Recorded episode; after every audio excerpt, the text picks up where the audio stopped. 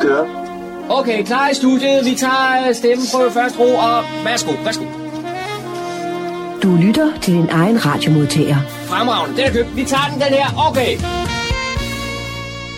Og det er så tegn på, at vi går i gang med denne uges udgave af programmet, der hedder Morgengrøden. Goddag og velkommen til. Mit navn er Kurt Kammersgaard, og har fornøjelsen de næste par timers tid. Og vi skal også lige kigge på, så man har en fornemmelse af, om man kan til og fra udsendelsen her, da det nu var to timer. Så derfor så fortæller vi lidt om, hvad det er, vi har med. John Marco har besøgt Højgård Nord ud i Langerød. Fra, der er, man siger, fra at være en ruin, kan man vist roligt sige, det har været et meget, meget, meget flot sted. Men uh, hvad bliver den brugt til? Det var måske en mulighed for, at der er faktisk rigtig mange muligheder, både kan man sige nu her op til jul, men også løbet af foråret. Men øh, vi skal ikke afsløre for meget, hvad det er, det, øh, det foregår ude på Højgård Nord i Langrød. Hør med til indslag, som John Marco har lavet her. Så har Dan jo som altid lavet nogle lokale nyheder, hvor han øh, drøgnet ind på humleborg.dk for at finde dem og har sat nogle af dem sammen. Så er der jo snart til, at der skal være en masse aktiviteter her op til jul. Også i vores kirke. Men øh, hvad er det nu lige for nogle, nogle aktiviteter? Og hvorfor er det nu lige, vi bruger den 24. og ikke den 25. som øh, nogle øh, lande gør? Søren Hybsmann, han har talt med en af vores præster, for lige at få et, for det opfriske. Hvis nogen skulle have glemt lige, hvordan det er nu, det hele det hænger sammen i den forbindelse. Hvad har vi så mere? Jo, vi har også nyt for vores bibliotek, for det, der sker jo også en masse ting. Sættes her op til jul, der er jo en masse aktiviteter. Det er Daniel vi kigger på, og, og vi får en melding omkring det. Så har John også været en tur til aften. Det var han op i Mørdrup Kirke, men øh, det var ikke bare kan man sige, sang og musik, som lød rigtig godt. Det var også en festlig sammenkomst, der var med en øh, masse mennesker deroppe. Og det er noget, man gør en gang imellem, en fire gange om året, så vidt jeg har lavet med at fortælle. Sabbeværet har vi også. Det er der, som vi godt ved, at vi skal høre om alt det, som vi ikke må gøre, når vi får nogle mærkelige mails ind. Lad være med at trykke på ditten og datten, siger han, fortæller han. Som regel, det skal vi også høre om også her i dag. Så har Daniel så også været på et firmabesøg her i Fredensborg. Det er, kan man sige, det er, ja lad mig, for ikke at afsløre for meget, så er det et firma, som har afdelinger både i Esbjerg og i Humlebæk, og nu så også i Fredensborg. Og hvad det er, det hører vi mere om her sidst i udsendelsen i dag. Derudover så skal vi også have noget musik, og det er så der, hvor jeg kommer ind og skal forestå det. Så jeg kan kun sige velkommen til og rigtig god fornøjelse de næste to timer.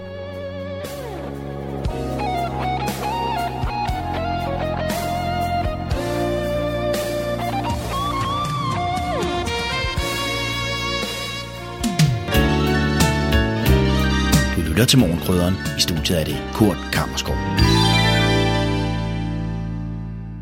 Jeg er taget til Langerød og er gået ind i det foretagende, der hedder Højgård Nord. Og her har jeg en aftale med Annette Markschalk. Og Annette, øh, måske kunne du lige fortælle os, hvad Højgård Nord er for noget? Jamen, øh, Højgård Nord er, er det firma, jeg driver her fra Langerødvej 20, som øh, er Højgård, den gamle gård fra 1904, der er øh, genopført gennem de sidste 4-5 år. Øh, der driver jeg en øh, virksomhed, der hedder Højgård Nord, i og med, at det er Højgård, som ligger i Nordsjælland. Nu har jeg igennem rigtig mange år cyklet igennem området her, og øh, for nogle år siden, der tænkte jeg, der står noget, som trænger til en bulldozer. Men så kom I på. Ja, men det er jo sjovt, du siger, at du er cyklet forbi og, og har været opmærksom på, at der stod en gammel gård, som var temmelig faldefærdigt, fordi min mand var også ude at cykle en tur og så stedet her og, og blev lidt øh, tryllebunden af omgivelserne. øh, og et sted, som vi måske kunne udvikle, udvikle hvor vi både kunne have noget erhverv og på sigt øh, bo privat også. Så det var egentlig øh, startskuddet til, at vi forhørte os om, øh, om vi på en eller anden måde kunne overtage stedet. Og det er snart øh, ja, fem år siden. Jeg vil så sige, at vi er næsten færdige med stedet, men bliver man nogensinde færdig? Det, det er jo spørgsmålet. vi åbnede så sidste år øh, en, øh, vores firma her, Højgaard Nord, og øh, forpagter køkkenet ud til Bettina Andresen, der har firmaet Made by Bettina. På et tidspunkt, der talte vi lidt om, at jeg har set stedet her som en ruin nærmest. Og øh, hvem har I fået til at, at sætte til stand og få de gode idéer? Jamen, det er noget, vi selv har stået for. Min mand og jeg, vi har arbejdet i byggebranchen i mange år, øh, og jeg er bygningskonstruktør og konstruktionsarkitekt, og det har været mit projekt her de sidste 4-5 år. Og så har jeg bare haft nogle ekstremt dygtige håndværkere, som simpelthen har givet den en ordentlig skalle. Og vi har lavet projektet lidt som et, det, man kalder et øh, samspilsprojekt. Det vil sige, at jeg har ikke siddet og projekteret ned i mindste detalje, men jeg har haft en daglig dialog med håndværkerne om, hvordan vi bedst muligt løser det. Og det har skabt en, kæmpe motivation hos øh, vores håndværkere også. Så det er derfor, resultatet er blevet, som det er. Har, har du stadigvæk en lille tegnestue her? Ja, jeg sidder stadigvæk og laver små ting. Jeg kan jo ikke lade være, men øh, det, er, det er små indretninger, jeg laver lige nu, og så må vi så se, når, når stedet her kommer op og kører, om jeg får ressourcer og mulighed for at, at gå videre i det erhverv også. Men lige nu er det Højgård Nord, som har mit fokus. Grunden til, at vi sidder her i dag, Annette, det er jo, at øh, jeg kom forbi her for et par dage siden, da der var julestue. Kunne du fortælle lidt om de julestuer, og, og hvornår de bliver afholdt? Ja, altså vi har nu anden år i træk øh, julestue her på Højgård, øh, som er øh, Bettina, Made by Bettina, som står bagved. Hun er blomsterdekoratør også, øh, og har den her eventyrlige julestue. Øh, vi kører julestuen hvert år fem weekender i træk, det vil sige, at vi er her fra 11 til 16 de næste tre weekender også. Og samtidig så har vi vores café, Café Højgård åben, så man kan komme og, og nyde noget dejligt kaffe, te, i kommende weekend også gløk og æbleskiver. Vi har søndag øh, live music, øh, noget øh, jazz jule lounge, som kører, og øh, prøver hver weekend at have lidt temaer. Vi har også øh, Jette fra Kagefryd, som kommer og demonstrerer flødebollekunsten her i weekenden. Så man skal bare holde øje på vores øh, hjemmesider, og så se, hvad der sker, og så komme forbi i vores hyggelige julestue. Da jeg gik ind på ejendommen her, der så jeg også, at du reklamerede lidt for et, en øh, koncert. Ja, altså vi slutter vores øh, julearrangementer af her med at have en koncert den 14. december 1830 med Marie Carmen Koppel og Benjamin Koppel, hvor vi også serverer lidt julevin og lidt tapas og håber, at folk de kommer i julestemning. Og så kunne jeg forstå på dig, inden, inden vi startede det her, at der er ret stor interesse for arrangementet. Der er rigtig stor interesse, så vi har faktisk kun øh, få billetter tilbage. Vi afholdt samme arrangement sidste år, og det var super populært, øh, så folk har været hurtigt ude og købe billetter i år, men vi har enkelte billetter tilbage. Men al den energi og alle de penge, jeg har lagt i stedet her, det kan jo ikke hænge sammen ved at bare holde en julestue og en enkelt koncert. Hvordan er hverdagen på, på, øh, på Højgård Nord? Jamen, hverdagen fungerer sådan, at øh, vi har firmaer, der booker og holder møder her. Og øh, vi gør meget ud af, at når man kommer på Højgård, så får man en unik oplevelse lige meget, om man er har business-wise eller privat. Så Made by Bettina, det vil sige Bettina Andreasen, står altid for at kreere noget lækkert mad. Og øhm, vi har to mødelokaler, som, som vi udbyder til erhvervsfolk, og laver gerne også workshops, man kan slutte sit møde af med eventuelt at, at lave noget mad selv, eller gøre nogle andre ting, som, som man synes kunne passe ind i firmaets struktur. Og selvom det er en ældre ejendom, der nu er sat i stand, så er der jo alle moderne faciliteter. Ja, men vi, øh, vi er jo ikke blege for at sige, at vi faktisk har genopbygget gården øh, 100 procent. Det er øh, genopbygget med respekt for alle de gamle detaljer, og den, den danske kulturarv, der jo ligger i at have sådan et sted her. Øhm, så man kan sige, øh, at man kommer her, og man får en, en oplevelse af at være øh, på et gammelt landsted, men alt er faktisk nyt og genopført og med moderne faciliteter. De dejlige store lokaler, I har her, bliver de brugt til andet end det, du nu har været lidt inde på? Ja, altså vi har allerede øh, her de sidste to sæsoner lejet vores øh, mødesal og vores øh, stueetage ud til blandt andet konfirmationer, runde fødselsdage og, og hvad man ellers har af private festlige arrangementer. Og selvfølgelig med øh, Made by Bettinas øh, lækre øh, mad, som bliver serveret til alle øh, begivenhederne. Du har et par gange i vores lille snak her nævnt Made by Bettina. Fortæl lidt mere om hende. Jamen, øh, Made by Bettina er ejet af Bettina Andresen, som øh, har et øh, catering- og blomsterfirma. Det vil sige, at hun er faktisk både kok og uddannet blomsterdekoratør, og er en meget, meget kreativ, varm person, som, som gør alt for at tilrette til de forskellige arrangementer og hvad kundernes ønsker er. Og hun holder til her på, på stedet? Ja, hun forpagter vores køkken her, og sammen laver vi en masse events. Hun øh, laver blandt andet i øjeblikket, går hun jo i gang med alle de her julefrokoster ud af huset til firmaer, og hun laver også rigtig meget til private, som bestiller øh, til runde fødselsdage og andre arrangementer. Og desuden så øh, steger hun gerne jeres juleand, hvis det skulle være her til jul. Nu er det snart nytår, de fleste kigger lidt tilbage, men der er også mange, der kigger frem. Hvad, hvad ser I i fremtiden? Jamen, vi har rigtig meget spændende på programmet her. Vi øh, ser frem til, at vi blandt andet skal have lidt øh, yoga-retreats øh, ind i vores øh, planlægning. Vi laver en sæsonbaseret øh, yoga lørdag retreat, øh, som starter her i foråret. Og øh, så har vi øh, vores afternoon tea, der har været rigtig populær, som vi kommer til at køre igen. Vi kommer til at have noget omkring påske, alt hvad, hvad blomsterdekoratøren kan finde på der. Og så tænker vi faktisk også på at lave en, en forårsmesse, hvor vi øh, har vores café åben, og vi bruger vores udendørsarealer til at vise nogle forårsmøbler og, og dekorationer, og hvad vi ellers finder på til den tid. Så ud over erhvervsmøder, så kører vi alle de her øh, temaer og events, som bliver meget øh, sæsonbaseret. Hvis man nu efter at have lyttet lidt til os, os to her, skulle være interesseret i at vide lidt mere om Højgård Nord, hvordan får man så det? Jamen man kan jo finde os på nettet under højgård-nord.dk eller på øh, madebybettina.dk, hvor uh, at vi har et linket samarbejde også, kan man sige, så man kan se vores eventkalender på begge hjemmesider, og man kan sende forespørgelser, og så svarer vi hurtigst muligt. Det var John Marco, der havde produceret dette indslag. Så er der igen blevet tid til lokale nyheder, kulturinformation og servicemeddelelse. De er alle sammen hentet fra humleborg.dk. I studiet er det Daniel Jørgensen. I slutningen af november afholdt Fredensborg Kommune en erhvervskonference på Rådhuset i Fredensborg. Ved den lejlighed uddelte man årets erhvervspris.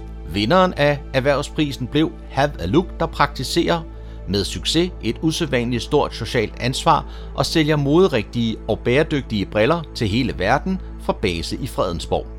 Christina Katrup Skrøder, ejer og leder af Have Look, modtog prisen af Lars Søndergaard, der er formand for Arbejdsmarkeds- og Erhvervsudvalget i kommunen. Have Look har samarbejdet med Jobcenter Fredensborg i to år med bemærkelsesværdig høj succes. Alle, som kommer i praktik, bliver ansat og bliver i ansættelsen. Virksomheden danner dermed ramme om et stærkt lille fællesskab, hvor arbejdsgiveren på alle tænkelige måder hjælper og styrker medarbejderne til integration, værdighed og selvstændighed. En anden væsentlig årsag til, at Haveluk vandt prisen, er virksomhedens store indsats for at skabe bæredygtige brillestil. De består nemlig af 45% planteolie fra kasterplanter. Og et andet eksempel er brilleetuierne, som nu består af brugte plastikflasker. Virksomheden har derudover gennemgået alle led i processen og genbruger alt, der kan genbruges, f.eks. papkasser. På Nivogårds malerisamling i Niveau går man julen i møde med et væld af aktiviteter. Børnene kan hver dag gå på opdagelse i museets aktuelle særudstilling med Sofonibas og løse opgaver undervejs, klæde sig ud i renaissancedragter og farvelægge tegninger ved børnebordet.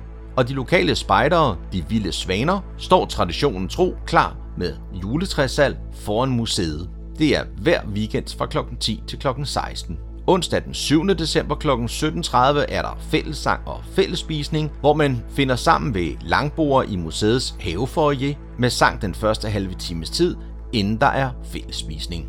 Her bestilles der plads via hjemmesiden nivogård.dk.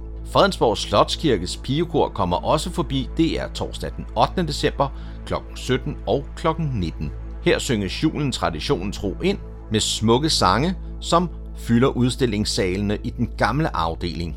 Her er der ligeledes bestilling af billetter på nivogård.dk.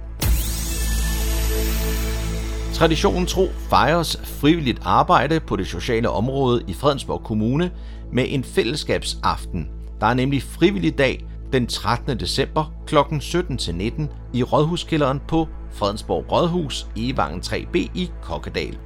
Frivilligdagen er for dem, der hver dag lægger frivilligt arbejdskraft i socialt humanitær indsats i kommunen. Så kommer og vær med til en aften i fællesskabets tegn, hvor man gennem litteratur, teater og musik oplever, hvordan fællesskab opstår og møder ligesindede på kryds og tværs. Ved arrangementet er der flere workshop-muligheder. Det er inden for teatersport, fællesang og litteraturbingo. Der er tilmelding til arrangementet senest den 9. december via placetobook.com. Det var, hvad vi havde for denne gang af lokale nyheder, kulturinformationer og servicemeddelelse fra humleborg.dk. De var oplæst og redigeret af Daniel Jørgensen. Jeg står sammen med Simon Dræksdal, som er sovnepræst for Asmindrede Grønholdt Pastorat. Kan du forklare mig, hvad er jul for en højtid set fra folkekirkens synspunkt? Julen er jo fejring af barnets fødsel i stallen i Bethlehem den 24. december, eller om natten til den 25. Og den fejrer vi til jul. Oprindeligt har julen været, hvad skal man sige, i, i før kristen tid har det været en, øh, en drukfest for vikinger, men vi fejrer barnets fødsel i stallen i Bethlehem. Hvorfor holder vi den øh, udelukkende den 24. og ikke for eksempel den 25. som de gør i nogle af de engelsktalende lande? Det tror jeg som sådan hænger sammen med, at, at netop at i før kristen tid, der var det sådan en lysfest midt i mørket. Og vi holder at i den her mørke tid har brug for ligesom at finde sammen i varmen indenfor øh, og fejre noget, og det gør vi så øh, om aftenen. Og så ved vi jo ikke rigtig, hvornår Jesus blev født, om det var før eller efter midnat. Øh, vi plejer at sige, om det er om natten, øh, og det er det måske også, men øh, i hvert fald har vi en lang tradition hjemme, og hvem vil undvære et tændt juletræ i den, sådan en mørk julenat der? Øh, det er simpelthen så flot. Så øh, nej, vi har fejret den 24. Englænderne må gerne beholde den 25. for min skyld. Hvad holder I for nogle julearrangementer her i øh, sovnet? Ja, vi har jo vores adventsgudstjenester op mod jul, og så selve juleaftensdag har vi syv gudstjenester i, i sovnene, både i Slotskirken og i Grønholdt og Jasminerød Kirke, og så selvfølgelig første og anden juledag også. Derudover så har vi forskellige arrangementer, man kan øh, se mere om på vores hjemmeside. Øh, noget fællessang og forskellige andre ting, men selvfølgelig tager vi også hensyn til, at det i øjeblikket er energikrise, og kirkerne er dyre af opvarm, så vi har også måttet skrue ned på den konto, desværre. Er der nogle ting her i kirken, som I har været nødt til, at, øh, nødt til at ændre om på øh, i forhold til øh, jul i øh, de andre år? Man kan sige, at den her omgang, vi plejer at have, for eksempel have øh, øh, børnehavene ude i Grønholm Kirke og se krybespil. Det har vi sprunget over i år, øh, simpelthen fordi det er for stor en udgift med kørsel. Vi håber, de kan vende tilbage næste år. Vi har også haft før det problemer med corona, men vi håber på på et tidspunkt, at det bliver naturlige tilstanden igen, så vi kan få dem ud igen. Øhm, men ellers er det, er det sådan nogle mindre arrangementer. Vi ville egentlig også gerne have haft et foredrag og så videre, men det må vi springe over til foråret. Så ser vi, hvordan det ser ud til den tid. Hvor kan man se uh, jeres aktivitetsoversigt uh, over de kommende arrangementer, som adventsgudstjenester og julegudstjenester og sådan noget? Alt ligger selvfølgelig på vores hjemmeside på nettet. Der kan man meget hurtigt orientere sig om, hvad, hvad der er åbent for, og, og hvad man kan øh, øh komme til. Og ikke mindst se, øh, hvilket julegudstjenester der er, og julen over. Ja. Hvad hedder Sovnens hjemmeside?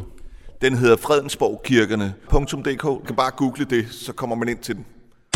Indslaget var produceret af Søren Hybsmand. Og nu bringer vi seneste nyt fra Fredensborg Bibliotekerne. Så er det igen blevet tid til uh, nyt fra Fredensborg Bibliotekerne, og med på telefonen, der har jeg litteraturformidler Mathias Nielsen. Velkommen til, Mathias. Tak skal du have, Daniel. Hvad har Fredensborg Bibliotekerne på programmet her den kommende tid i julemåneden? Jamen, øh, vi har forskellige øh, julehyggelige arrangementer. Øh, først og fremmest så har vi den øh, 6. december på Humlebæk Bibliotek øh, et arrangement, vi kalder julehistorie og julepøns, fordi man kan komme og øh, lytte til hyggelige øh, julehistorier og til, øh, og til juleklip, hvor vi laver blandt andet øh, juleklip af nogle kasserede bøger, så det er sådan faktisk også lidt bæredygtig julepynt, man kan komme og være med til at lave. Hvordan har I fundet på, at man skal klippe i gamle bøger?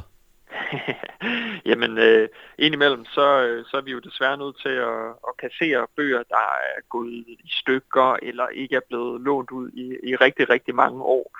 Øh, og i stedet for bare at, at smide dem ud, så prøver vi så godt vi kan enten at give dem et nyt liv ved at, at sælge dem på biblioteket i vores bogsal, øh, eller øh, lave nogle ting, hvor man kan sige, man kan få glæde af dem igen. Øh, det man vist på, på, på moderne dansk kalder upcycling, altså prøve at give, give noget gammelt nyt liv. Øhm, og der er altså nogle af, af, af mine kreative kollegaer, som har fundet på, at man blandt andet kan lave små øh, juletræer af nogle af de her øh, kasserede bøger.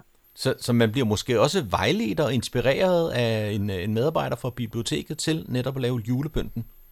Ja, det gør man helt bestemt. Det er, øh, det, det er nogle af mine dygtige kollegaer, der både vil vil læse højt af nogle øh, hyggelige julehistorier for, for børn, og også vil, vil være med til at juleklippe klister. Så øh, der er, der er kyndig, kyndig hjælp at hente. Er der en bestemt aldersgruppe, I henvender jer til? Ja, det er sådan øh, børn mellem 10 og, og, og 6 år, som, som, vi, som vi henvender os til, og, og deres forældre selvfølgelig. Øh, og, og ja, vi, vi sørger også for, at der er lidt julegodt. Mm. Det er jo lækkert. Og øh, hvis du ikke fik det med, så kan jeg da tilføje, at det er kl. 15.30, ikke? Lige præcis. Ja. 15.30 til 17. Og det er gratis at deltage? Det er gratis, men øh, vi vil rigtig gerne have, hvis I går ind og henter en, øh, en billet inde på hjemmesiden, så vi har en idé om, hvor mange der kommer til det, så, så vi kan finde ud af, hvor mange bøger vi skal finde frem. Mm-hmm. Og det var så på Humlebæk Bibliotek, men selv samme dag har I et arrangement på Fredensborg Bibliotek, og det må du lige fortælle om, hvad det er. Ja, det er en af de her øh, Coelho-koncerter, øh, som vi øh, også har, øh, har, har haft tidligere, hvor vi simpelthen øh, livestreamer i nogle af man kan sige, historiens øh, største koncerter. Øh, den her gang er det i, øh, i 2009, hvor øh, der var den her Rock and Roll Hall of Fame 25th Anniversary Concert, øh, der blev holdt på øh, eller i Madison Square Garden, hvor der blandt andet var Metallica og U2 og Bruce Springsteen og Stevie Wonder, øh, der, der optrådte. Øh, og den, øh, den koncert øh, livestreamer vi simpelthen på biblioteket, hvor man kan komme ned med, øh, med god lyd og, og billede øh, og opleve, genopleve den her, den her koncert måske. Måske genopleve den, ja, det ja, kunne måske. jo være. det kunne jo godt være, ja, hvem ved. Og det er også et gratis arrangement, med, men med tilmelding. Ja, lige præcis. Det er også ganske gratis, øh, men, øh, men igen, så må man meget gerne lige gå ind på hjemmesiden og, øh, og hente en billet, så vi har en idé om, hvor mange der, der kommer til det. Og det er mellem klokken 5 og klokken 7. Mm-hmm. Jeg tænker til sådan noget, der skal der vel også være sådan lidt volumen på. Ja, men det skal der selvfølgelig. Altså som, som, en, som en god koncert, så skal, så skal lyden være god og, og måske også lidt høj. Øh, men det, det kan vi også godt klare. Mm. Selv siger ellers, ja, selv på biblioteket. Jeg skulle lige til at, at komme ind på det. Øh, så holder I øh, pause med, med de her enkeltstående arrangementer nogle dage, men så den 12. december, der vender I tilbage med noget samtalesalon. En tilbagevendende begivenhed, som den her gang omhandler hvad? Ja, temaet for den her samtalesalon er øh, hverdag, øh, og, øh, og de her samtalesalonger er jo nogle, øh, nogle, nogle arrangementer, hvor vi inviterer ind og, og i centrum for det hele, den gode samtale. Øh, så det er øh, arrangementer, vi har haft rigtig glæde af, hvor, hvor man enten ja, kommer, kommer som sig selv, eller kommer med en ven eller veninde, eller ægtefælle, eller familiemedlem på den ene eller den anden måde, og, og så øh, har vi en, en dygtig vært, der, der hjælper med at, at facilitere en, en god samtale. Øhm, og, og der er altså et forskelligt tema for hver af de her samtaleslonger, og, og den her gang den 12. december, der er det altså temaet hverdag. Øh, og det er helt gratis, og øh, man øh, behøver ikke engang tilmelde sig, man, øh, man dukker bare op, som, som man er. Og det foregår på Fredensborg Bibliotek, er det korrekt? Det gør det nemlig Fredensborg Bibliotek mellem øh, klokken 5 og klokken 7 om aftenen. Ja. Og så dagen efter, der har I en, øh, et andet tilbagevendende arrangement, men det er kun én gang om året. ja. Men i mange år har, har man øh, kunnet opleve Lucia-optog, og øh, det må også være noget helt særligt. Ja, men det, det er jo lidt, øh, lidt særligt, ligesom øh, den, den, den høje musik ikke altid er, er til stede på, på biblioteket, så det er heller ikke så tit, vi slukker lyset. I hvert fald ikke, når der er mennesker øh, inden for vores øh, døre. Øh, men det gør vi altså øh, til, øh, til Lucia-optog, hvor vi slukker lyset, øh, og hvor øh, øh, børn fra øh, Fredensborg Skoles 3. klasse 3. klasser går, øh, går Lucia-optog øh, på biblioteket, så det er altså bare deres, øh, deres lys og deres øh, fine sang, som, øh, som lyser op på, øh, på, på biblioteket i, øh, i vintermørket. Og så går de rundt mellem hylderne, eller hvad? ja, så går de en tur rundt på, på biblioteket. Øhm, ja, og rundt, lidt rundt mellem hylderne kommer de nok også. Og der bliver jo rigtig julet i øjeblikket på øh, de lokale biblioteker, fordi I har jo også lavet jeres øh, juleinspiration, øh, både med ja, det må du næsten selv fortælle om, hvad, hvad det er, biblioteket tilbyder. Ja, altså hvis, øh, hvis man savner lidt øh, inspiration til, til julemiddagen, eller til juleklip, eller julestrik, eller alt muligt forskelligt øh, sysler, der, der hører sig julen til, øh, så kan man øh, både komme, komme ned på biblioteket selvfølgelig og, og få hjælp øh, til at finde nogle, øh, nogle bøger om dem. Vi har, øh, vi har netop fundet alle vores julebøger frem ned fra, ned fra kældrene i biblioteket og, og hivet op i biblioteket. Så der er masser af inspiration til øh, nye opskrifter til juleaften, eller ja, hvis du skal strikke en julesweater eller øh, klippe klistre, så har vi altså masser af bøger på lager der. Det er både øh, nede i biblioteket, øh, det er også øh, inde på vores hjemmeside, øh, fredensborgbibliotekerne.dk, hvor vi altså har lavet en, øh, en lille øh, underside, kan man sige, inde på hjemmesiden, hvor man kan få inspiration både til det her sådan, øh, jule mad, konfekt, kager, pynt, øh, men også øh, selvfølgelig julebøger for, for børn, julekalenderbøger og også juleromaner for voksne øh, som vi også har masser af. Så øh, hvis man har lyst til sådan lidt inspiration og rigtig komme i, komme i julestemning, så kan man altså både gå på vores hjemmeside, eller man kan besøge os på et af bibliotekerne. Så skal vi helt sikkert også nok stå klar med en, øh, en, en inspirerende julebog. Og med de ord, så vil jeg godt sige tak til dig, Mathias Nielsen fra Fredensborg Bibliotekerne, om den her orientering. Selv tak, og tak fordi jeg måtte være med. Indslaget var produceret af Daniel Jørgensen.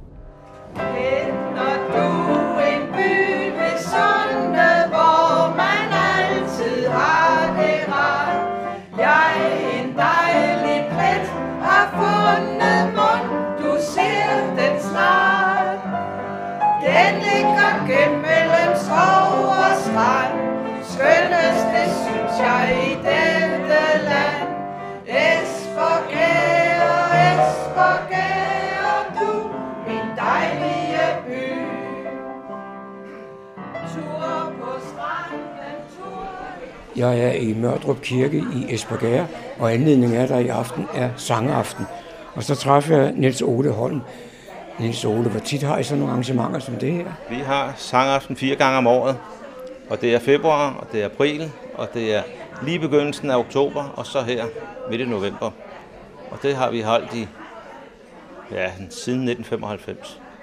Jeg startede op i 1995 i marts, der havde vi vores første sangaften og i dag er vi nået til nummer 117. Og du har talt på den? Ja, for jeg skriver det op for hver gang, så jeg har talt på den, og jeg har alle dem, der har lavet eller haft sådan en aften som i aften, det har jeg i et arkiv derhjemme. Så jeg har alle sammen, og jeg har næsten også alle sammen med menu, hvad vi har spist. Vi starter vanligvis med en forret, og en, tager så en hovedret. Eller også så, i, i dag er det så lige omvendt, der starter vi med hovedretten og to desserten bagefter. det er sjældent, vi gør det, fordi når der bliver, når vi starter med en hovedret, så er de sultne, så spiser de mere. Hvorimod starter vi med en forret, så spiser de ikke så meget af hovedretten.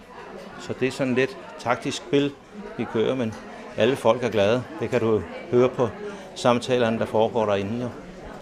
Nu gik du lige på og hårdt. Ja. Du siger, at I starter med at spise, ja. men det er jo noget med, det er jer mander, der render ja. i køkkenet. Ja. Vi er, øh, i dag har vi været seks mand og starter. Vi starter klokken 1. I går var så ham, der ligesom er, er kokken, eller der bestemmer menuen, og så jeg var ude at handle. Og så mødes vi her klokken 1, og så starter vi op og får nogle forskellige opgaver. Og så holder vi lidt socialt ind imellem og får en kop øl og hygger os, og sådan hele tiden får det step by step. Og så klokken halv syv, så starter vi med at spise, enten forret eller hovedret, men det er så alt det her. Men de første deltagere kommer som regel en time før, for de skal have deres plads. Og så kommer folk ellers pø om pø. Så når klokken er halv syv, så er vi samlet, så går vi i gang. Og vi satser på at være færdige kl. 22. Fordi så kan folk nå i busser og hvad der ellers er. thank you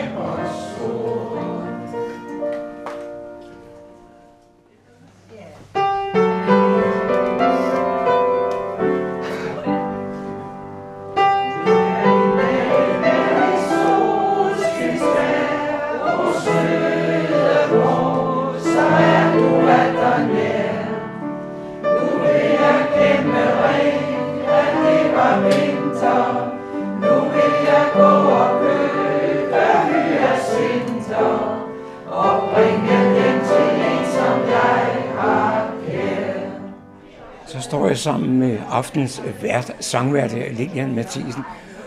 Og Lilian, det var da nogle fantastiske sange, du har fundet. Og vi, nogle af dem, det var ikke nogle tekster, vi kendte, men det er der melodier, vi kender fra 7413. Ja, ja det er rigtigt. Altså blandt andet øh, Mariehønen, der har jeg jo selv lavet teksten. Og altså alene øh, melodien, altså man kan jo Altså, Ib Schønberg, han sang jo Mariehønen i uh, Cirkusrevyen, og man kan næsten høre ham. Men øh, der fandt jeg på at lave den tekst der, og den var så med i vores Esbjerg Revy her på et eller andet tidspunkt, hvor vi havde, havde revy. Så. Ja, jeg forstod nemlig på noget af det, du sagde derinde, at du er med i Esbjerg Revyen. Ja. Er det noget, der kræver mange kræfter? Ja, det gør det. Det gør det. Ja, ja, altså, vi er jo på en gang, og det er hele tiden. Vi dækker op til 300 mennesker tre gange. Og vi, øh, altså, min søn og jeg, vi skrev i hvert fald halvdelen af teksterne i år. Ikke? Og det er, jo, det er jo, når man sidder derhjemme og nat og dag, og jeg ved ikke hvad, og så kommer der lige pludselig Helle thorning Schmidt med den store kjole på, og så skal hun jo også lige have en, en tekst på Se min kjole og den dur. Og det, er det sådan en slags Ida From? Nej, det, det er jeg ikke. Det er jeg ikke. Hun var meget dygtig i der From. Men jeg, det, altså, jeg vil sige, vi, vi, er glade, vi er glade amatører. Det er vi. Og, og det, det synes jeg er spændende, men altså, vi har fået rigtig, rigtig meget ros for vores revy. Øh, og jeg har blandt andet skrevet en tekst om øh, coronaen, som kommer med her nu lige om lidt. Og øh, det var fordi, at jeg... Øh, vi sang jo øh, øh, Kai Munks Den øh, blå anemone. Og den hørte jeg tilfældigvis i radioen. Og så, så tænkte jeg, hvad var det dog, der skete? Og det fik jeg jo puttet nogle ord på, så den skal vi synge lige om lidt. Jeg øh, hørte i radioen øh, Kai Munks, hvad var det dog, der skete? Den blå anemone. Og så kom jeg til at tænke på, øh, den må man kunne lave noget på vedrørende coronaen. Og den kunne jeg da godt tænke mig, at, at vi skulle synge i aften. Altså, jeg er sikker på, med, med de sangstemmer, der er på i aften, der er det ikke svært. Eden at hun spiller lige melodien en gang igennem, og så tager...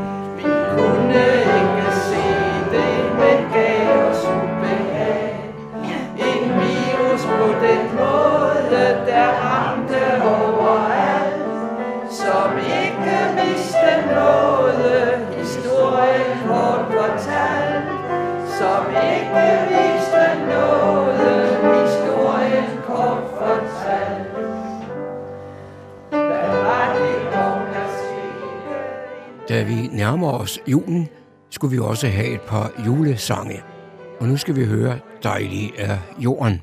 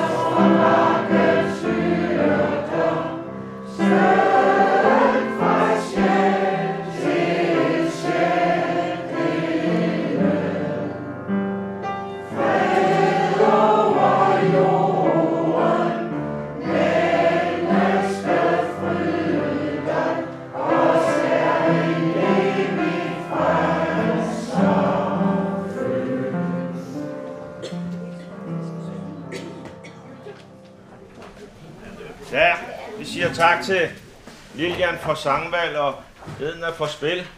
Var der ikke en her, der kunne tænke sig at lave sangaften i april måned, så må I gerne sige til. Så står vi gerne til. Jeg har, der er måske allerede en, der melder sig her. Godt, så er april måned klaret. Februar har vi en helt særlig plan med. Så menuen i dag stod på glaseret juleskinke med diverse tilbehør og risalamang med kirsebærsovs. Tak for i aften. Kom godt hjem og god jul og godt nytår.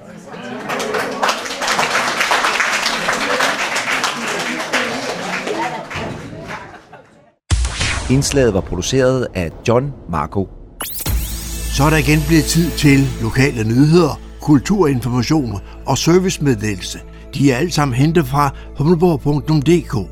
I studiet er det Daniel Jørgensen. Fredensborg Kommunes jubilæumsgave til hendes majestæt dronningen er fem flotte bænke, som er placeret fem steder i kommunen.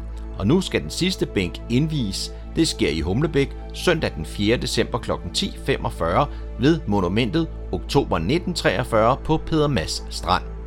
Det er en tradition, at Fredensborg Kommune giver gave til kongehuset ved store mærkedage, og i år er der jo både regensjubilæum og Fredensborg Slot og Bys 300 års jubilæum. Og her der fik dronningen overragt bænkene, som er af den bedste Bornholmske granit. Det skete ved et arrangement på Fredensborg Slot den 17. maj i år. Gaven fik dronningen dog ikke selv lov at beholde, for de fem bænke er blevet placeret fem forskellige steder i kommunen til minde om jubilæerne. Den første bænk er placeret i Fredensborg ved Langedammen, og siden er der opsat en bænk i Karlebo og Kokkedal, og nu er turen altså kommet til Humlebæk. Det er stenhugger Søren Kold Pedersen fra Humlebæk, som har hugget de fem bænke, og hver bænk er 200 cm lang og 40 cm bred, og så vejer de ikke mindre end 500 kg. På hver bænk er der en lille koverplade med inskriptionen.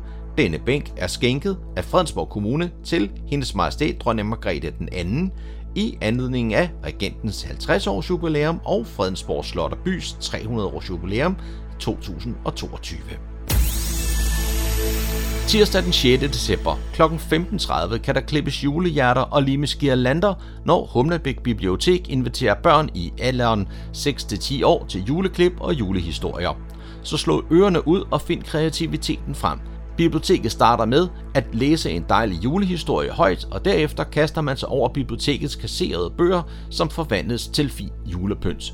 Det er gratis at deltage, man skal blot sikre sig en billet forud, og det klarer man på bibliotekets hjemmeside.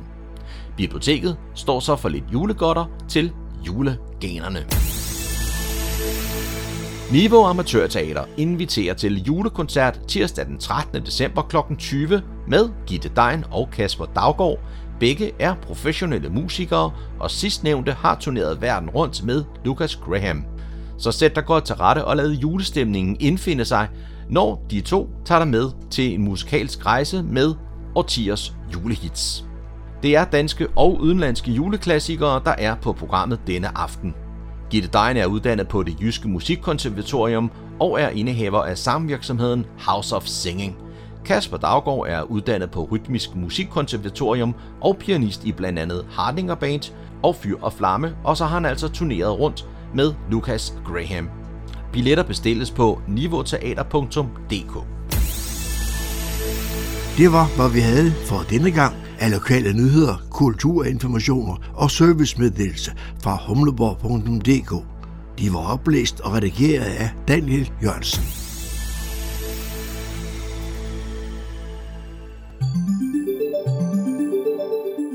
De kriminelle, de interesserer sig også for fodbold, eller i hvert fald, når de kan tjene penge på det.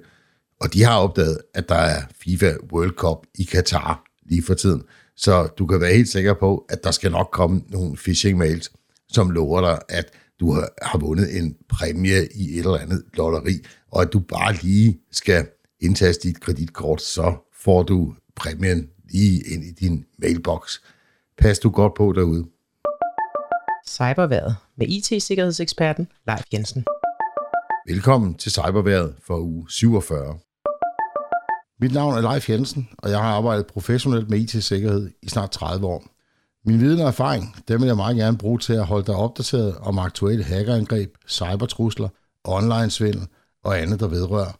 Stort set os alle sammen, både privat og ude i virksomhederne. Når man har små børn, så kan det jo være rigtig dejligt at have sådan en babyalarm, så man kan sidde inde i stuen og se en god film, mens man lige overvåger, om barnet skulle vågne inde i børnesengen derinde. Og det gør man jo med sådan en babyalarm. Og det er da det mest uskyldige produkt, man kan købe. Er det ikke det? Ikke helt måske. Der findes faktisk en del eksempler gennem tiden på babyalarmer, der er blevet hacket. Enten hvor man har bare lyttet med på, hvad sker der inde i børneværelset. Faktisk også igennem dukker. Øh, det opdagede man op i Norge for nogle år siden. Øh, eller også, hvor man kommunikerer den anden vej og øh, ligefrem taler tilbage igennem den her babyalarm. Øh, jeg ved ikke helt, hvad de kriminelle får ud af det, at øh, de skræmmer de her små børn, men øh, det er i hvert fald rimelig ubehageligt at vide, at man ikke kan være i fred med noget så uskyldigt som en babyalarm. Så hvad kan man gøre for at være sikker? Øh, ja, så skal man jo selvfølgelig lade være med at tilslutte den internettet og en app overhovedet. Men der er nogle sådan helt basale ting, som man bør tænke over, lige så snart man tilslutter et eller andet på sit wifi-netværk derhjemme, og har en app, hvor man kan sidde og styre det hele. Det første, jeg vil sikre mig, det var, at jeg køber et kvalitetsprodukt. Og ja, det koster lidt mere, end hvis man finder noget billigt på Alibaba eller på øh, eBay eksempelvis. Øh, hvis der er noget, der er produceret i Kina, som koster 199 kroner, inklusiv øh, forsendelser, hvad ved jeg, så chancen for, at producenten har tænkt over sikkerhed, den er nok ikke ret stor. Så hold øje med, om øh, det er et anerkendt produkt, øh, du køber. Læs nogle anmeldelser af det, og øh, hvis du vil lave en lille smule research, gå ind på producentens hjemmeside og se, om der er regelmæssige opdateringer til det her produkt. Og hvis der så kommer opdateringer, så sørg nu for at få dem installeret. Og når du installerer en ting på dit Wi-Fi-netværk, så ligesom med alle andre af de her såkaldte IoT-devices, altså Internet of Things, så det allerførste, du skal gøre, det er selvfølgelig at ændre brugernavn og password. Hvis det er sådan, at den her sådan, babyalarm lige bruger en cloud service til at blive administreret fra, altså sådan en service ude på internettet, så sørg for, at du kan logge ind med det, der hedder to-faktor-godkendelse, altså der, hvor du både har et password, og så får tilsendt eventuelt en sms, når du skal logge ind. Sådan en babyalarm, det er ikke bare sæt and forget. Så hold øje med den i ny og næ, og øh, se om du synes, at der virker, som om der skulle være noget mistænkelig aktivitet på den. Det kan være lidt svært at spotte.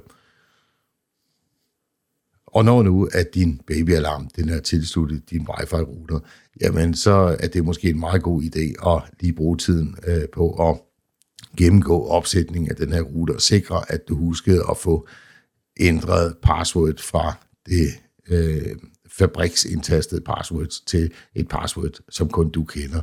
Og så sørg nu for, at dit wifi, det også er password beskyttet, og altså ikke er et åbent wifi, som alle og enhver kan logge ind på. Held og lykke, og jeg håber, at du får lidt fred til at sidde inde i sofaen og nyde en film, mens du stadigvæk kan bruge din babyalarm. Forskudsopgørelsen er landet, og vi er fortsat ikke færdige med at skifte fra NemID til MitID. Og det ved de kriminelle godt. Så der kommer helt sikkert en del phishing-kampagner ud, der vedrører forskudsopgørelsen. Og det kunne sagtens være, at man skriver, og du skal have nogle øh, penge tilbage i skat allerede, og hvis du lige skynder dig at logge ind her med dit NemID eller MitID eller nogle andre oplysninger, jamen så kan du da godt få nogle penge tilbage. Øh, dem får du straks. Når du modtager sådan nogle beskeder, så egentlig bare slet dem. Hvis du gerne vil ind og kigge på din forskudsopgørelse, så gå direkte på skat.dk. Lad være med at klikke på nogle links i nogle mails. Og når du skal tjekke dit MitID eller dit NemID, så gør det via banken eller MitID's egen hjemmeside. Lad være med at klikke på nogen som helst links, du måtte modtage i mail, på Facebook eller som sms, der vedrører det her emne. Det var cyberværet for denne gang. Vi er tilbage igen med en ny cyberværetudsigt igen næste uge. Tusind tak, fordi du lyttede med.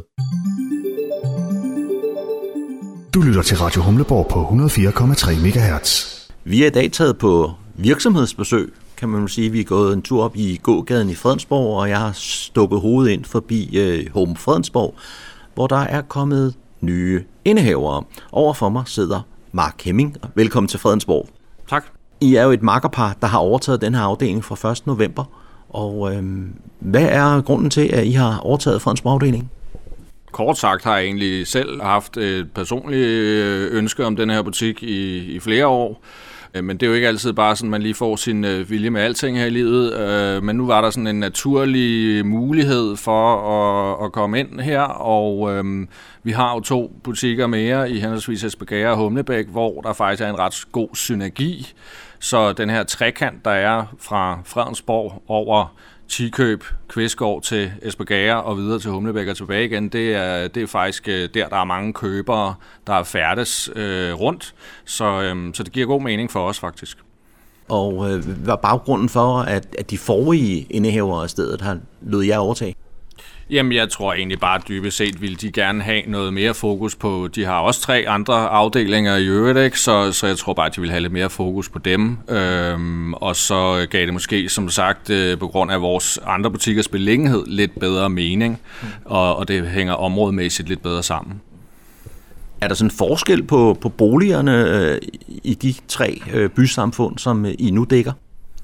Jeg ved ikke, om der er en stor forskel på selve boligerne, men selvfølgelig er der lidt forskel på priserne. Altså, øh, det skal jo ikke være nogen hemmelighed, når man ligger øh, en, en by ud mod Øresund, og, og kystbanen er ofte en lille smule højere kurs, end, øh, end når man kommer lidt ind i landet.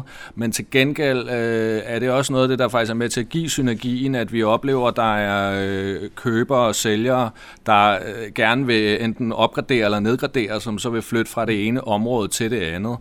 Øhm, så jeg har faktisk allerede inden vi startede her, øh, køber og sælger i den anden ende, som, som, som gerne vil på kryds af, af området her.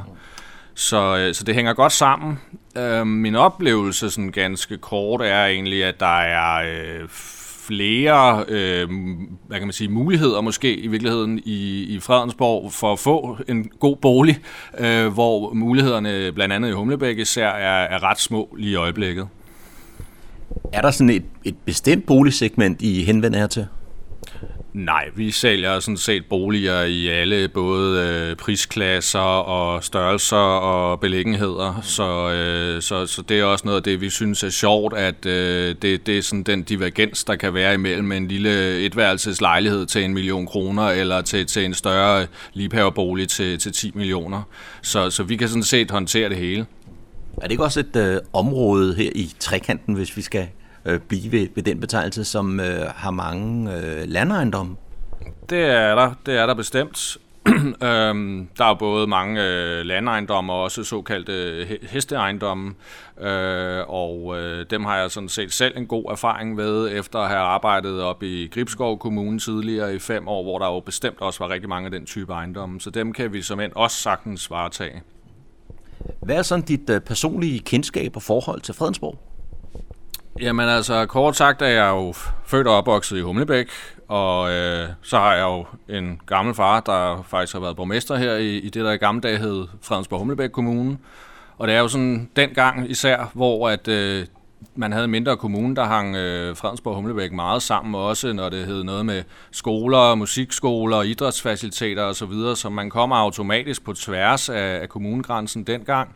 Og øh, jeg har blandt andet spillet golf i mange år på Fredensborg Golf, blev medlem for den dag, det åbnede, og, og, og, og dyrkede det. Øh, jeg har som også øh, taget mit knallertkørekort på, på Asmynderød skole og gået til musikundervisning, og så har jeg haft masser af ungdomskammerater og fester herovre, så jeg, jeg kender det ret godt, vil jeg sige. Og byen har i hvert fald haft en, en rivende udvikling, og der er øh, udstykket meget jord, ikke, som, som er blevet til nye boliger, og som også bliver, bliver solgt i, i, øh, i en lindstrøm, har jeg fornemmelsen af. Mm. Ja, og det kan måske være noget af det, hvor man kan sige, at Fredensborg skiller sig lidt ud i forhold til, nogle af de, til, til de andre områder, vi har, fordi der er ikke blevet udstykket ret meget, og der er ikke blevet bygget ret meget nyt, fordi det har der ikke været plads til, og man har ikke fået lov til det. Så, så her har man igen netop nogle flere muligheder. Jeg har solgt bolig for flere i Humlebæk, som konkret er flyttet til noget af de nybyggerier, der har været, øh, der er herovre i Fredensborg. Så det er måske noget af det, der, der er spændende ved at, at komme hertil? Jamen, øh, 100 procent. Altså, øh, for mig er alt ved Fredensborg spændende lige nu, fordi det er alene bare det at komme ud og, og, og man så må sige, få luftet ørerne lidt øh, fra, fra, hvad man er vant til, er, øh, er, er dejligt, og så har jeg generelt altid været rigtig glad for Fredensborg, så jeg kan også godt lide at komme herover. Øh, og nu er jeg sådan lidt mere forpligtet til det, så, så det, det gør mig slet ikke noget. Men Fredensborg har jo sådan haft en tilgang af, af flere forskellige ejendomsmalere gennem de, de senere år her. Øh, det er jo ikke sådan, at markedet det er ved at blive udvandet eller mættet for, for ejendomsmalere her i byen. Ja, det kan, man, det kan man jo altid diskutere. Altså, jeg vil da gerne sige ærligt, jeg synes, der er mange om budet. Øh, bare for at sammenligne både Humlebæk og Esbjerg er der jo måske halvt så mange til et marked, der er cirka lige stort, så, så, øh, så jo, øh, der, er der, der, er der, øh, der, der er nok at vælge mellem i hvert fald. Men øh, jeg er jo af den holdning, at vi må jo, øh, vi, det, det er jo godt med lidt sund konkurrence, og så må vi jo bare gøre det bedre end de andre, og så, øh, så håber jeg på, at vi kan, vi kan skabe noget succes på den baggrund, øh, og det tror jeg egentlig også på. Har også indtryk af, at, at det, I etablerede jer i, øh, i Humlebæk, der havde heller ikke ligget en home der i, i forvejen. Der gik I ret hurtigt ind og øh, fik gode markedsandele. Er det også noget, I vil prøve at gentage her? Jamen, altså, det er klart, det er målet, øhm, og altså, jeg har ikke hverken skrevet det ned eller klidet det med nogen andre øh, her i butikken, men jeg har sådan et eller andet øh, oven i mit eget hoved om, at inden for et år, der skulle vi gerne lægge nummer to, og om, om to år, så må vi se, hvor, hvor vi så er henne. Øhm, men det er selvfølgelig øh, klart, at vi har gjort det ret godt over i Humlebæk, uden at skulle øh, lyde alt for selvfed, så, så jeg håber, at vi kan gentage succesen her. Øhm, og jeg tror bare på, at, at det der med at være ærlig og reel og arbejde professionelt med tingene, det, det kan man komme rimelig langt med. Og nu har I så været i gang i en øh, lille måneds tid øh, her i, i Fredensborg-afdelingen, og hvordan synes du selv, I er blevet øh, taget imod, og hvordan er det gået? Jamen, godt. Altså, vi har jo haft pivtravlt, øh, og har det jo stadigvæk. Og jeg har groft sagt nærmest følt mig bagud fra den dag, jeg fik nøglerne her, fordi lige pludselig så er der jo bare 10.000 ting mere, end man var vant til. Øh, så, men, men det er jo også sjovt, især i en tid her, hvor vi måske har haft lidt mindre at lave øh, på hver enkelt kontor, end vi har haft i noget tid. Så, så nu, har vi, øh, nu, nu ligger vi ikke på den lade side. Og, og jeg har jo heldigvis et, et, et lille netværk i Fredensborg i forvejen, så jeg synes da, at øh, og folk er glade altså for, at, at vi er kommet hertil. Øhm, så så det, det er rigtig godt. Ja, du kommer selv lidt ind på det her. Øh, øh, øh, jeg vil spørge netop ind til for eksempel coronatiden. Var der jo en øget interesse for at handle bolig? Øhm, det var jo nærmest sådan, at øh, der var nogen, der mente, at man skulle lave politisk indgreb, fordi priserne blev for høje, og markedet blev presset, men det har så vist sig, at det, det er rettet sig nu, og øh, der er måske mindre udbud øh, i øjeblikket, end der har været før, og priserne falder. Er det noget, du kan kende? Jamen, det kan jeg sagtens. Altså, man kan sige, at i virkeligheden er udbuddet på landsplan faktisk steget lidt her hen over de senere par måneder, men øh, når man kigger på de enkelte øh, mindre lokalsamfund, så er det ikke ret meget. Vi ligger stadigvæk under gennemsnit øh, på udbudssiden, men priserne er blevet presset og trykket, og det er simpelthen et spørgsmål om, at køberne generelt bare har svære ved at låne penge, og det koster meget mere øh, alting i dag i en, en husholdning, og det betyder selvfølgelig også, at man, man, man øh, har lidt mindre mod på at betale meget for sin bolig. Øh, ja. Og hvordan øh, sælgerne, de må jo så også ligesom erkende, at øh, de priser, man, man kunne få for, for sin bolig for et par år siden, de, de ligger et andet sted i dag. Jamen det er jo det, der ligesom er øvelsen i øjeblikket, det er jo at få køber og sælgere i øjenhøjde, øh, hvor de nok har været to ret forskellige steder her inden for det sidste halve års tid, hvor markedet det lige pludselig ændrede sig markant. Men jeg synes egentlig, at øh, de fleste øh, derude af vores sælgere er ret fornuftige og kan jo også godt både læse aviser, se fjernsyn og forstår udmærket, at øh, der skal noget til i øjeblikket for at få solgt. Øhm, men der er jo altså aldrig noget, der er så skidt, at det ikke er godt for noget. Så har mange en, en kursgevinst hente i øjeblikket i forbindelse med renten er steget voldsomt, og på den måde så er tabet for mange mennesker ikke så stort alligevel, når de nu øh, skal ud og sælge. Men hvad så med, med køberne? De har jo så en højere rente, de skal ud og handle til. Ja, og derfor forventer de så også, at de får noget rabat, når de kommer og, og skal købe i øjeblikket, og så er det jo netop, at vi må regulere priserne på boligerne til. Øhm, men, øh, men alt andet lige har man også haft et marked hen over de sidste to-tre år, som er steget så voldsomt, så selvom man tager et fald nu, så vil man formentlig være i plus i forhold til, inden man gik ind i coronamarkedet alligevel. Det er jo nok meget vigtige pointe lige at skrive sig bag ørerne, du kommer med der. Øh, sådan her til sidst, I er øh, to i sådan makker øh, par om at, at drive tre afdelinger. Hvordan kan I klare det? Jamen, øh, vi, vi klarer det ved at løbe lidt hurtigere, øh, men altså, vi har jo heldigvis medarbejdere også, og øh, nu har vi valgt at øh, bemande butikken her i Fredensborg øh, dagligt, øh, fra, fra 11 til 15, mandag til torsdag, fredag efter aftale. Vi har dog endnu ikke misset en fredag her endnu, og søndag der er vi jo ofte ude at køre på åbne huse og fremvisninger. Øhm, og så håber jeg da på, når nu vi er kommet godt i gang her, forhåbentlig i starten af det nye år, at der også øh, bliver plads til at kunne blive ansat en enkelt eller to mere, så vi øh, sådan lidt mere etableret. Og det er ikke sådan, at øh, julemåneden, som vi øh, så småt er gået i gang med, at øh, den sætter en, øh, en bremse for, om folk de vil øh, gå ud og, og handle bolig? Jamen, det er klart, der er noget sæson øh, for bolighandler, og, og det er klart, at julemåneden er måske ikke der, der bliver solgt mest, men omvendt så oplever vi faktisk også, altså, at, at imellem jul og nytår kan der for eksempel godt være mange, der kommer ud og lige pludselig øh, skal have fat i os, fordi så har de fri, og de har tid til at sidde og kigge lidt, og så er der et eller andet, der lige lokker, og så vil de gerne ud og have en fremvisning.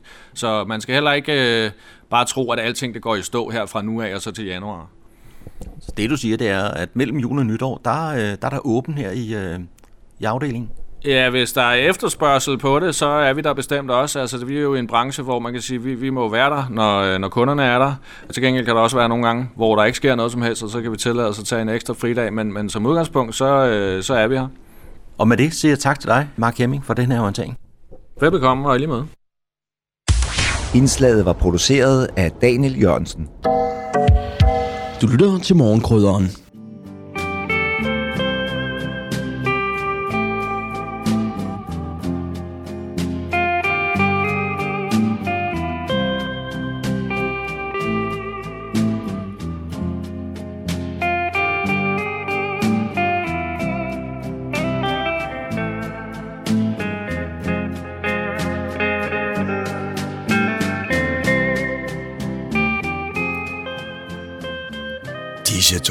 Fortæller os, at vi er nået til afslutningen på denne uges udgave af programmet, der hedder Morgenkrøden.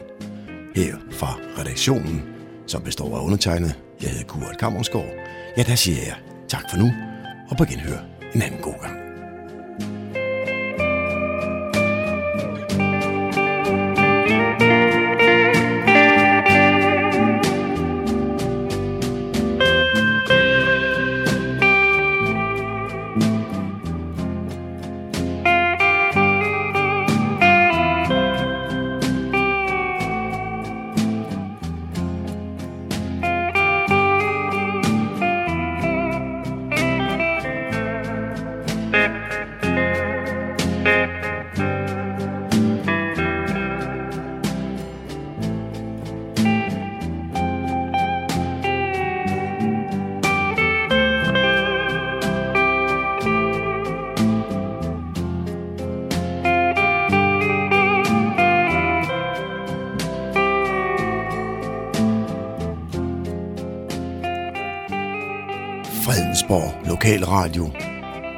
Radio Nordsjællands mest voksne lokalradio.